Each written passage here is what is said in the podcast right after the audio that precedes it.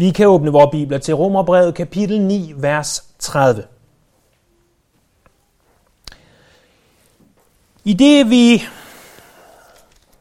igennem det sidste stykke tid har arbejdet os igennem Romerbrevet, øh, og i særdeleshed igennem det 9. kapitel nu, kommer vi til de sidste fire vers. Her skriver Paulus.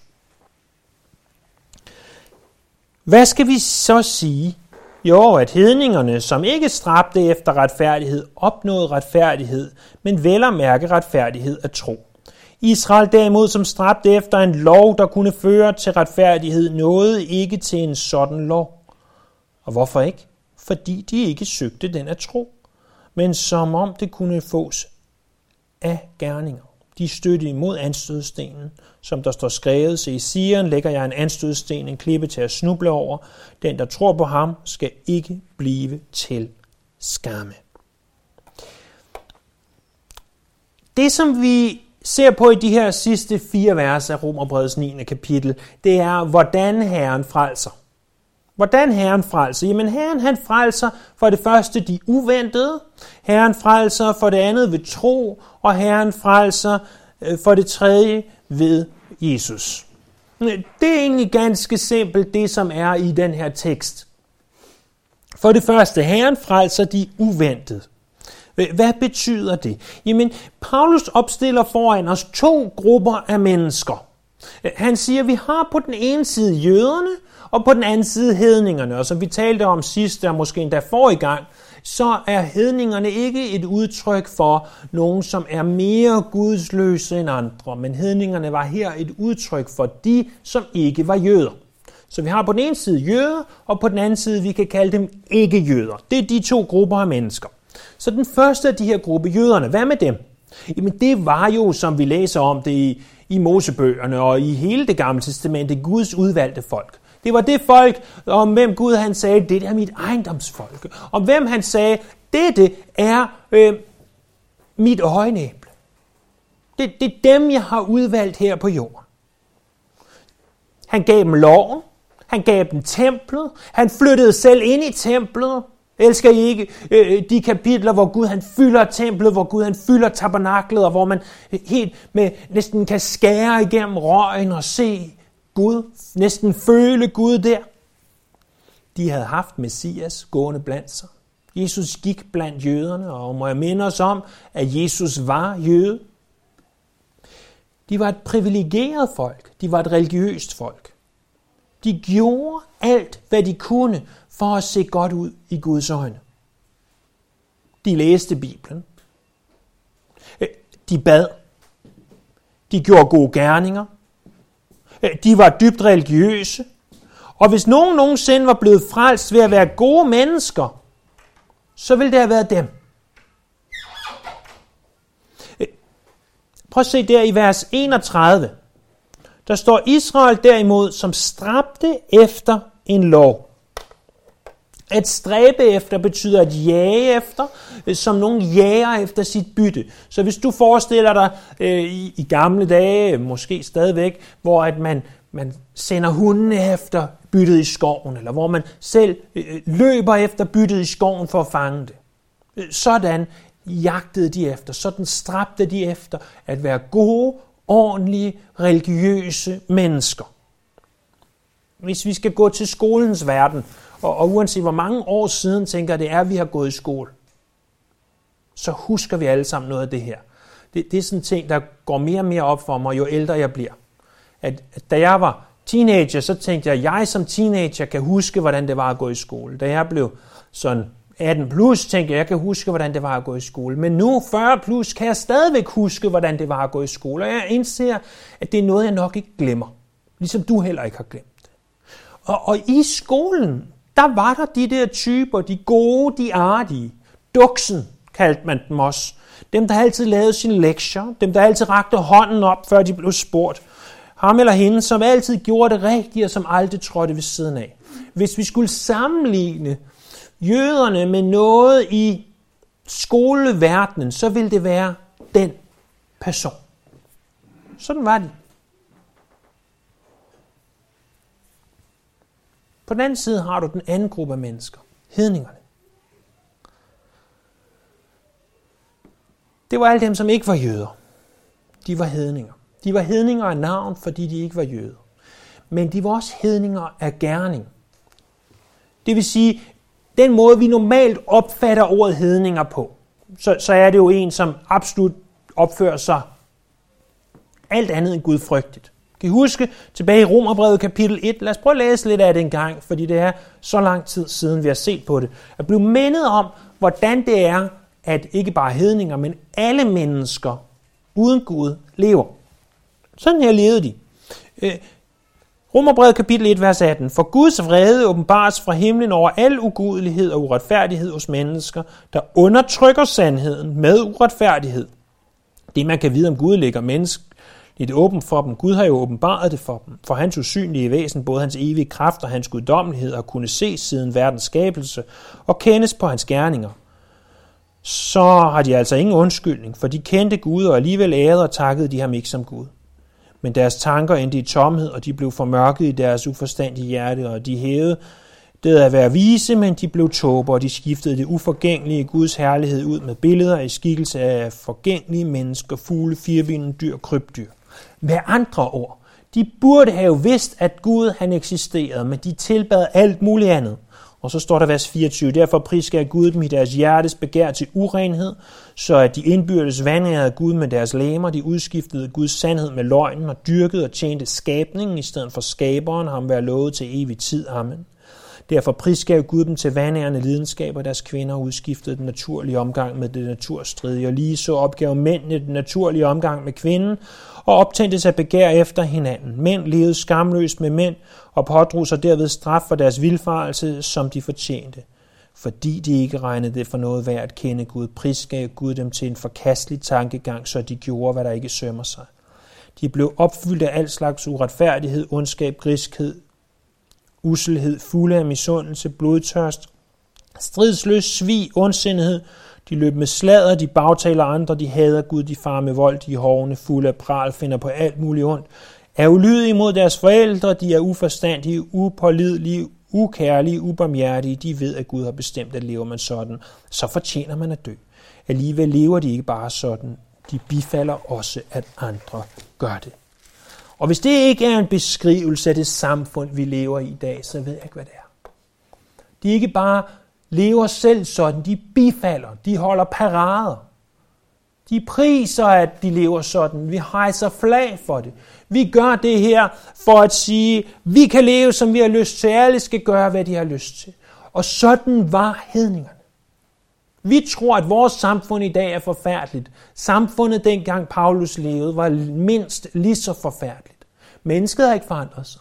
Mennesket er ikke noget nyt. Det kan godt være, at for 50 år siden, eller for 100 år siden, eller for 150 år siden, at der i Danmark var en højere moral. Men moral og Guds frygt er ikke det samme. Moralen var bare, at de her ting blev skjult. At de blev gjort i det skjulte. At de skete i folks hjerter. At de skete bag lukkede døre. I dag sker det i det åbenlyse, ganske som det gjorde i det romerske rige.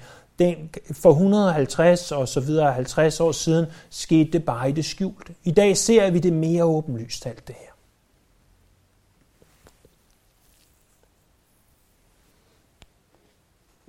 Så hvis vi skal tage hedningerne og sammenligne med noget fra skoleverdenen, hvad er han så? Han er i hvert fald ikke duksen. Han er ikke den, der laver sin lektie. Han er den, der aldrig laver sin lektie. Han er den, der aldrig rækker hånden op. Han er den, der altid svarer læreren igen. Han er den, der altid bliver sendt uden for døren og er uartig. Han er den, der altid bliver sendt på rektors eller skolelederens kontor. Han gør aldrig, hvad der bliver sagt.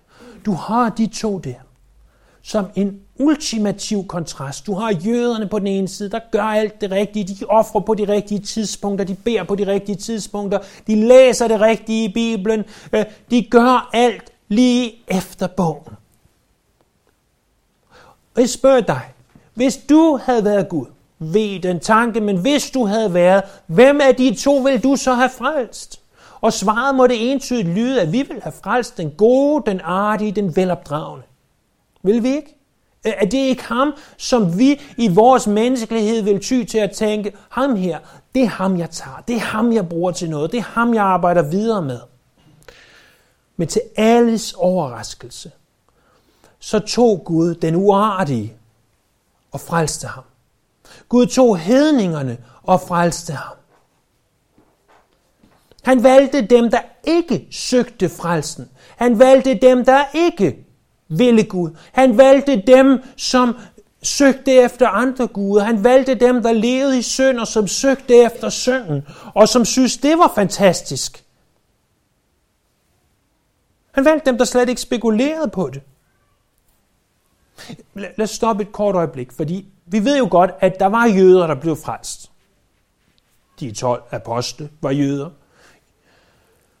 Paulus var jøde. Og der var forskellige andre jøder, der blev frelst. Men de er stadigvæk et fåtal sammenlignet med det antal af hedninger, altså ikke jøder, som er blevet frelst både dengang og hen over tiden. Og ser vi på kirken i dag, så indeholder den en stor overvægt af jøder. Så spørger du måske, hvorfor gjorde Gud det sådan? Hvorfor tog han ikke jøden? Hvorfor tog han ikke jøderne, som, som gerne ville alt det her, som havde deres tempel og gik op til templet og bad trofast og læste trofast og, og gjorde alt det her trofast? Hvorfor tog han ikke dem? Hvor, hvorfor, hvorfor arbejdede han ikke bare videre på dem? Og som vi har talt om før, vi vender tilbage til jøderne i kapitel 11 af Romerbrevet. Men hvorfor tog han ikke dem, efter Jesus havde været der? Hvorfor står der, at han kom til sine egne, men hans egne tog ikke imod ham? Men alle dem, der tog imod ham, gav han ret til at være Guds børn, de der tror på hans navn. Hvorfor, hvorfor gjorde han det sådan? Hvor, hvorfor valgte Gud at gøre det sådan? På en gang at slå op i 1. Korintherbrev kapitel 1.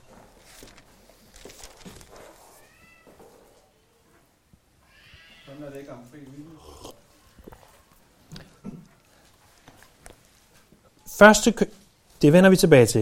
1. Korintherbrev kapitel, tværtimod vil jeg sige. 1. Korintherbrev kapitel 1, vers 26.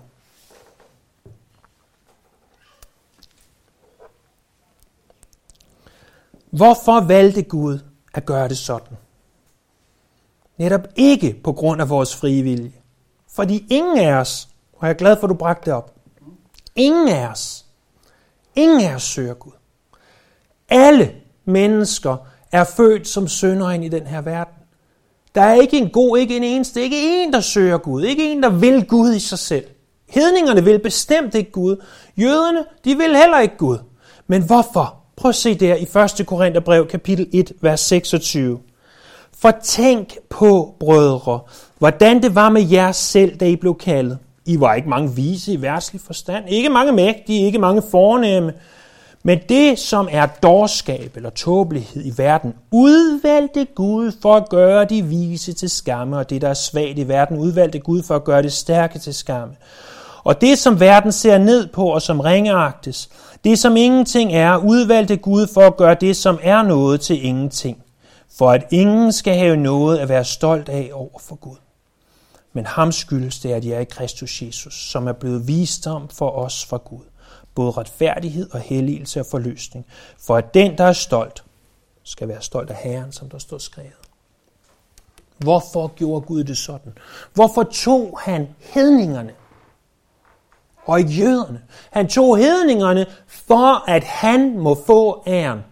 Al frelse handler først og fremmest om, at Gud må få og modtage ære. Frelse handler ikke om, at vi har gjort noget. Havde det været netop som du så rigtigt påpeger, først og fremmest af vores frie vilje. Havde det været først og fremmest af vores frie vilje, fordi at hedningerne havde gjort noget godt, eller fordi jøderne havde gjort noget godt, det kan også være, det var det, du mente måske, det ved jeg ikke, men, men netop for, at det ikke var, fordi de gjorde det. Netop fordi det ikke var, fordi de gjorde det. Det handlede netop ikke om, hvad de gjorde. Det handlede netop om, hvad Gud gjorde. Så at jeg kan gå hele mit liv og være det mest religiøse menneske i hele verden. Jeg kan gøre alle de rigtige ting. Jeg, jeg kan gøre det på alle de rigtige måder. Men hvis vi skal gå ind i søndagsskolens termer og sige, hvis jeg ikke har Jesus i mit hjerte, så er det fuldstændig ligegyldigt. Hvis ikke Herren har født mig på ny. Hvis ikke Gud har gjort et værk i mig så er det jo mig, der gør det. Så vil det have været jøderne, der gjorde det. Så vil de være gode nok. så havde de gjort sig fortjent. Og det leder os til den anden pointe. Når Herren frelser, så frelser han dem, som vi ikke forventer. Han frelser de øh, uventede. Og for det andet, så frelser Herren ved tro. Herren frelser ved tro. Ikke ved gerninger. Herren frelser ved tro, ikke vi gerne Vi er tilbage i Romerbrevet kapitel 9. Der var en, en prædikant, der levede for snart 100 år siden, tror jeg, der hed Donald Gray Barnhouse. Donald Gray Barnhouse, han var øh, en dygtig, dygtig prædikant, og han var god til mange ting, og en af de ting var at fortælle historier. Og øh, en af de historier, han fortalte, det var min mand, der hed Henry Morehouse. Der en dag kommer gående ned ad gaden, og øh, det er altså mange år siden det her, så ser han fra en kælder, kommer der en lille pige op med en mælkekande. Og pigen snubler, og mælkekanden går i stykker. Og hun begynder at græde. Og hun græder, og hun græder, og hun græder, og hun græder. Og Morehouse går hen til pigen og siger, hvad er der galt, lille pige? Jo, mælkekanden er gået i stykker, og når jeg kommer hjem, så får jeg tæsk. Godt høre, at den her historie foregår for mange år siden. Ikke? Der er mælkekander og tæsk og alt muligt andet. Så, så det siger hun. Mælken løber, hun tuder, hun græder og, og, og så videre. Morehouse siger til prøv at høre, lille pige. Mælkekanden er ikke i så mange stykker. Lad os prøve at samle den igen. Og han tager mælkekanden der, bunden er stadig intakt, og den ene side, han sætter den på, og den anden side, se nu er mælkekanden der igen, men han kommer til at klemme lidt for hårdt på den, og den falder fra hinanden og går i endnu flere stykker. Og Morehouse prøver en gang til, lad os prøve at se, om vi kan få mælkekanden samlet, så at du er okay. Og hun bliver ved med at græde, og græde, og græde, og græde, og græde, og græde, og græde. Og til sidst så indser Morhaus nok, hvad han bliver nødt til at gøre. Han tager en lille pige ved hånden, og de går ned ad gaden, og de køber en ny mælkekande og får ny mælk i. En splinter ny, flot mælkekande. Siger, hvad tror du, din mor nu er okay? Ja, siger hun, det her er jo en meget bedre mælkekande. Når vi forsøger at frelses ved vores egen gerninger, ved selv at gøre, så er det, som vi tager den her mælkekande og forsøger at samle. Nå ja, hvis jeg lige læser lidt i min bibel der, hvis jeg beder lidt der, og, og hvis jeg øh, gør lidt gode gerninger der, så, så, se Gud, der er min mælkekande. Men mælkekanden, den må os vil gå i stykker. Vi er nødt til i de her basale termer at få en ny mælkekande. En mælkekande, et liv, et nyt liv givet af Jesus Kristus, ved at vi bliver født på ny.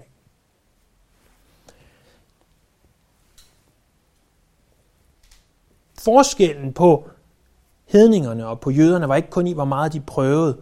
Øh, forskellen bestod i, at hedningerne, de faktisk modtog det her i tro.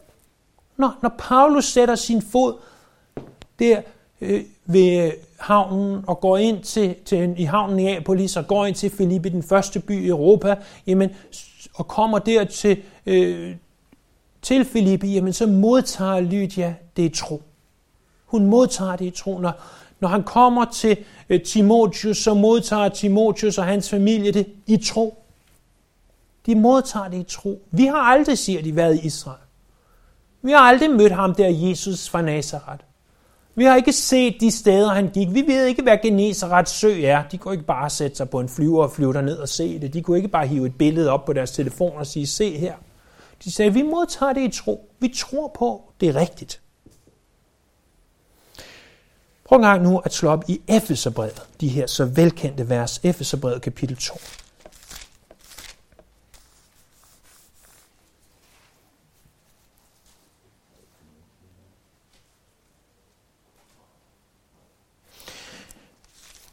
Hvis vi ser, bare for en Epheserne kapitel 2, hvis vi ser tilbage i Romerbrevet kapitel 9, der siger Paulus, Hvorfor ikke? Hvorfor er den her lov, de prøvede at lave, hvorfor bliver den ikke til noget? Hvorfor ikke? Fordi de ikke søgte den at tro, men som om den kunne fås ved gerninger. De er så velkendte vers fra Epheserbrevet kapitel 2, vers 8 er, for den noget er, vi, er i frels ved tro. Det skyldes ikke jer selv gaven af Guds. Det skyldes ikke gerninger, for ingen skal have noget at være stolt af. For hans værk er vi skabt i Kristus Jesus til gode gerninger, som Gud forud har lagt til rette for os at vandre i at når Gud frelser, så frelser han ved at give os tro og noget. til at tro på ham. Øh, vi ved tilbage fra vers 1 af kapitel 2, også jer har han gjort levende, jer der var døde i jeres overtrædelser og synder, som I før vandrede i. Vi gik rundt som zombier. Levende døde. Men han giver os nyt liv, som øh, Ezekiel kapitel 36, han tager og, og giver os ganske nyt liv, giver os et hjerte af kød og ikke af sten. Øh, Øh, han, han frelser dem ikke, fordi hedningerne var bedre end jøderne. Han frelser ikke hedningerne, fordi at de i sig selv kunne tro på ham. Han frelser dem, fordi de modtog det, som Gud gav dem. De accepterede det. De sagde ja tak. Og det er der, hvor det, som vores ven hernede fra Bagerstræk nævnte tidligere, det bliver så anspændt, om du vil. At på den ene side har du Guds suverænitet, som vi har set i hele det 9. kapitel. At det er Gud og Gud alene, der frelser. Og vi har ingen del i frelsen. Og så hører vi alligevel, at vi er nødt til at tro. Og så siger vi, hvad er det? Er det, at Gud er suveræn? Ja. Er vi nødt til at tro? Ja. Og så siger vi, det giver ikke mening. Nej, men det er sådan, det er. Det, der må og skal komme først, det er Guds suverænitet. Det er, det er ham, der bestemmer. Det er, som vi har set lige fra kapitel 8, vers 28, 29 og 30, og hele vejen igennem kapitel 9, at Gud han udvælger os til frelsen, at Gud bestemmer, hvem der bliver frelst, at Gud forudbestemmer og udvælger, før tiden begyndte, ikke på grund af, hvem vi er, men fordi at han vil det. Det er det, det, der kommer først, det er det, der ligger først, og alligevel ser vi nu, og begynder nu at se på, fra de her vers af i Romerbrevets 9. kapitel, og hele vejen igennem kapitel 10, at vi har et ansvar. At vi har et ansvar. Men det er vigtigt at understrege, at intet menneske, der er frelst, er frelst, fordi han eller hun gjorde noget. Et hvert menneske, der er frelst, er frelst, fordi Gud gjorde det. Men et hvert menneske, der går fortabt, går fortabt, fordi han eller hun ikke gjorde noget. Et hvert menneske, der går fortabt, går fortabt, fordi de ikke accepterede Gud. Og det, jeg ved godt, det er svært at forstå. Jeg ved godt, vi har kæmpet med det her i ugevis, og vi kommer til at kæmpe med det i ugevis endnu. Men jo mere vi forstår af det, jo klarere og større begynder Gud at stå for os.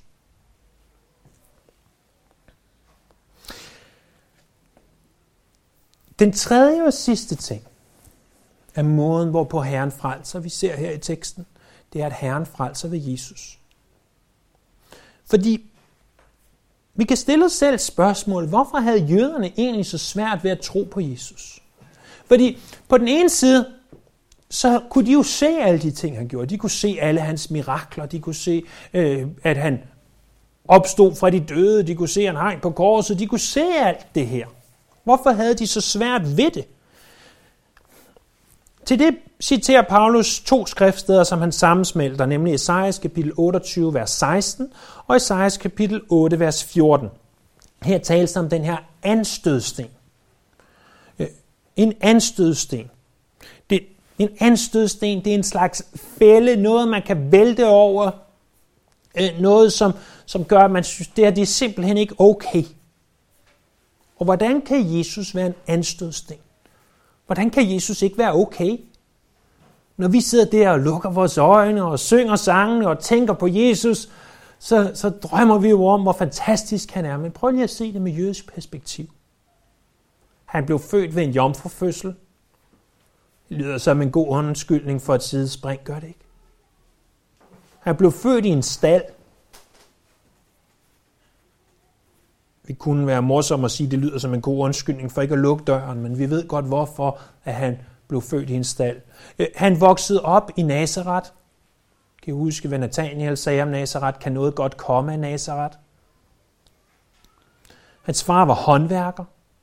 Han var ikke nogen vigtig person. Han var slet ikke konge. Jesus siger om sig selv, at han ikke havde et sted at lægge sit hoved. Hans efterfølgere, de var ikke noget at skrive hjem om. Han blev forfulgt. Og så døde han på et kors.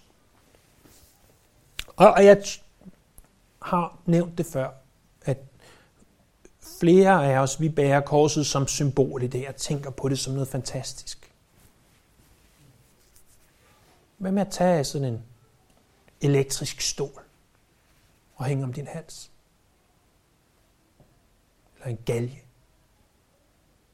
Gå rundt med om halsen. Kunne det være noget? Tænker du, det vil være provokerende i vores samfund? Jeg kan love dig, det vil være provokerende. Hvis du dengang, hvis du blev taget en tidsmaskine tilbage til Romeriet, og du bærer et kors i dag, så sørg lige for at pakke det der kors ned i lommen ganske hurtigt. Det, det ville være som at gå rundt med en elektrisk stol eller en galge om halsen. Et morvåben af den værste slags. Og i særdeleshed for jøderne, fordi at skriften siger, forbandet være en vær, som hænger på et træ. Forbandet være en vær, som hænger på et træ. Så når Jesus dør på korset, så tænker jøderne, han er helt sikkert ikke vores messias, for han er forbandet. Det kan ikke være ham. Han er forbandet. Og så påstod de, at han opstod igen. Ja, ja. Og, og hvis det var i dag, ville vi så sige, okay, kom han sammen med julemanden og påskeharen, eller hvad? Øh, kan, kan I godt se, at, at når, vi, når vi vender tingene om fra vores tro og ham, som vi elsker, at hvordan jøderne kunne tage anstød af alt det, der skete med Jesus. Og, og øh, vi har slet ikke snakket om, hvordan han i deres øjne brød sabbatsreglerne og, og ikke gjorde alt det, som alle de menneskelige retningslinjer, som de havde opsat. Han var slet ikke, som de havde forestillet sig.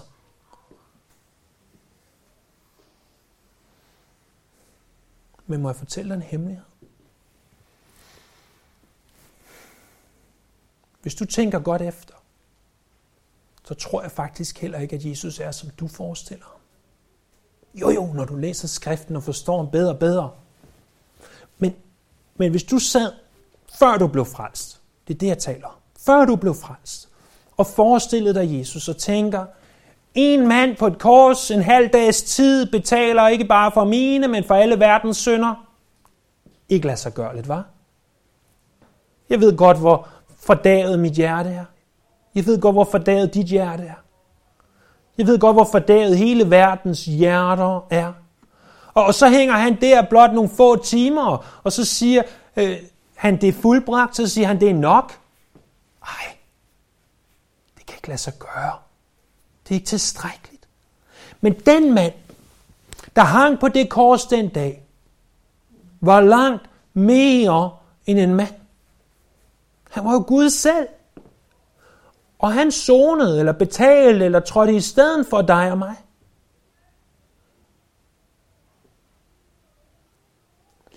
Og ved alene, at vi tror på hans stedfortrædende død,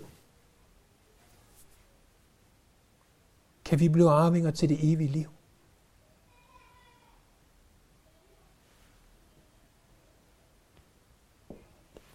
Sandheden er, at det er i den her anstødsten,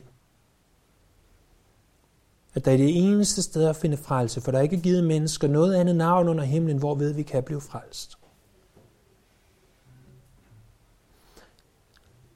At i korset ser vi på en og samme gang det mest forfærdelige og det mest vidunderlige. Det er der kraften er.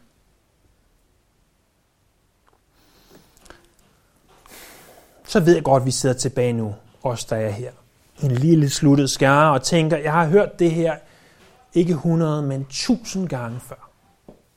Jeg kunne have holdt den prædiken, jeg kunne have holdt den bedre, havde jeg fået lov. Jeg kunne have gjort det klarere, jeg kunne have gjort det tydeligere. Og det er jeg glad for. For hvis du i dag er i Kristus Jesus, så bør de her ting stå ganske klart for dig. Problemet er bare, hvis du er til nærmelsesvis lige så meget menneske, som jeg er, og det håber jeg, du er, så glemmer du det her, inden vi ses næste søndag. For hvis der er en ting, som vi lettest glemmer, så er det det mest basale. så er det det vigtigste.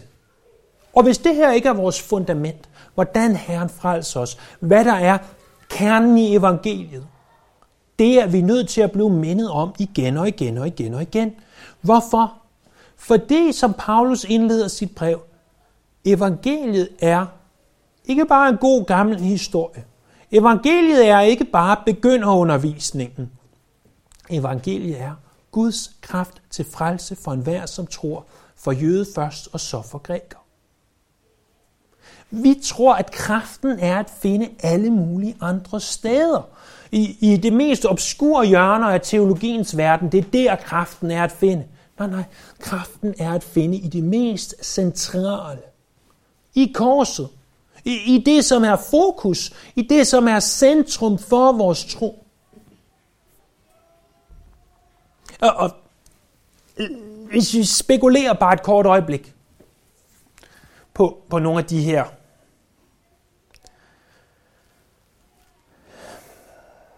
fantasy-romaner, typer ting, som jeg ikke ved voldsomt meget om, men lad os forestille os en gruppe af unge mennesker, der skal ud og finde kraftens kilde, og de søger i hele verden, og, og, og prøver det ene sted, det andet sted, det tredje sted, men egentlig så er de stået på grunden hele tiden, at kraften vælger ud fra, lad os sige, en kilde, eller i vores henseende fra korset. At sådan er vi.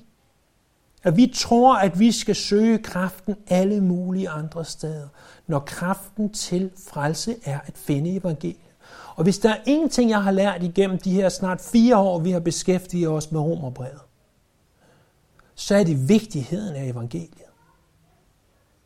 Vigtigheden er at vende tilbage til det ganske simple evangelium. Jeg kunne godt fortælle jer om Armageddon. Jeg kunne godt fortælle jer om skabelsesteorier og alt muligt andet interessant i dag. Men det må magt at vi forstår, hvor centralt evangeliet er. Fordi hele den verden omkring os, som er ved at gå fortabt, de har ikke behov for konspirationsteorier, eller de har ikke behov for at få at vide, at Armageddon kommer snart, eller noget som helst andet. Det, det kan vi sagtens fortælle dem om, og det er spændende og alt muligt, men det, de har behov for, er korset. De har behov for at få at vide, at på det kors hang en tømmer, som er mere end en tømmer, som var Gud selv. Og ved at tro på ham, at han trådte i stedet for dig, så er der frelse at finde. Det er det, som de mennesker har behov for at vide. Det er det, der frelser dem. Det er ikke alle de andre ting. Det er ikke alle de spændende ting, om du vil. Jeg synes også, de andre ting kan være spændende. Men det er ikke det, der frelser. Det, der frelser, er Jesus på korset. Men jeg vil også gerne have, at vi husker på det her, at Gud frelser de uventede. For jeg ved, at hver en af os har folk, som er uventet. Jeg ved ikke, hvem du tænker på lige nu. Jeg tænker, ham her, hende her, kommer Gud aldrig til at frelse. Nå, rigtigt. Hvordan tror du, jøderne havde det, da Cornelius den første hedning blev frelst. Hedninger, det er de værste af alle mennesker. Dem kommer Gud aldrig til at frelse. Bum! Så frelser Gud Cornelius. Ha? Og hvis han kan gøre det, og hvis han kan tage en Paulus, nu ved jeg godt, at Paulus var jøde, men alligevel. Hvis Gud kan tage en, en Saulus og gøre til en Paulus, så kan han tage din Saulus og gøre til en Paulus. Så kan han tage din Cornelius og frelse. Han kan tage den person, som du tænker allermest på lige nu, og siger ham eller hende, frelser Gud aldrig. Hvorfor ikke? Gud frelser de mest uventede. Hvis han eller hun er den mest uventede person, så kan det være, at det er den Gud har største planer for. Hvem ved? Og det sidste, jeg godt vil minde os om, det er, at frelse sker ikke for, at vi må få ære. Aldrig. Aldrig for, at jeg må få en stjerne på min skulder. Men først og fremmest og ene og alene for, at Gud må modtage ære.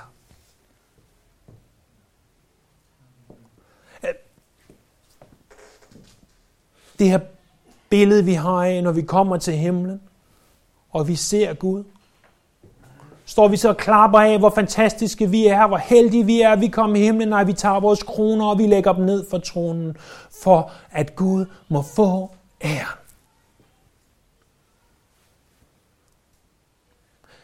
Jeg er ham så evigt taknemmelig, at han rakte ned og frelste mig og dig.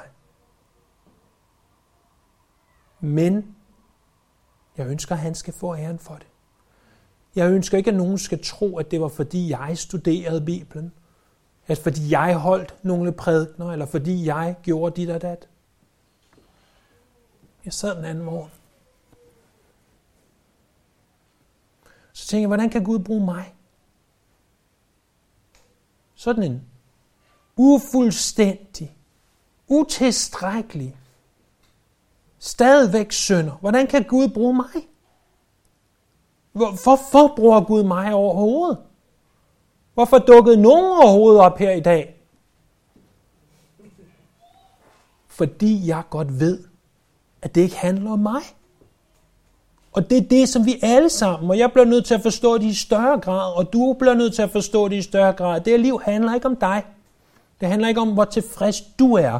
Det handler om, at Gud må få ære. Lad os bede sammen. Himmelske Far, skaber Gud. Vi lægger alt det her i dine hænder. Vi forstår noget af det, vi erkender stykkevis her. Men mest af alt, så takker vi dig for frelsen. Vi takker for, hvordan du frelser. For at du frelser de uventede. For at du frelser ved tro, og du frelser ved Jesus.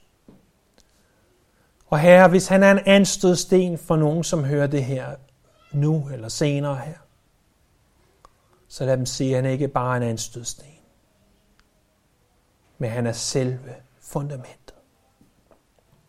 Vi ærer dig, her. Vi lover dig, og vi priser dig. Du hellige, mægtige Gud, til din ære. Amen.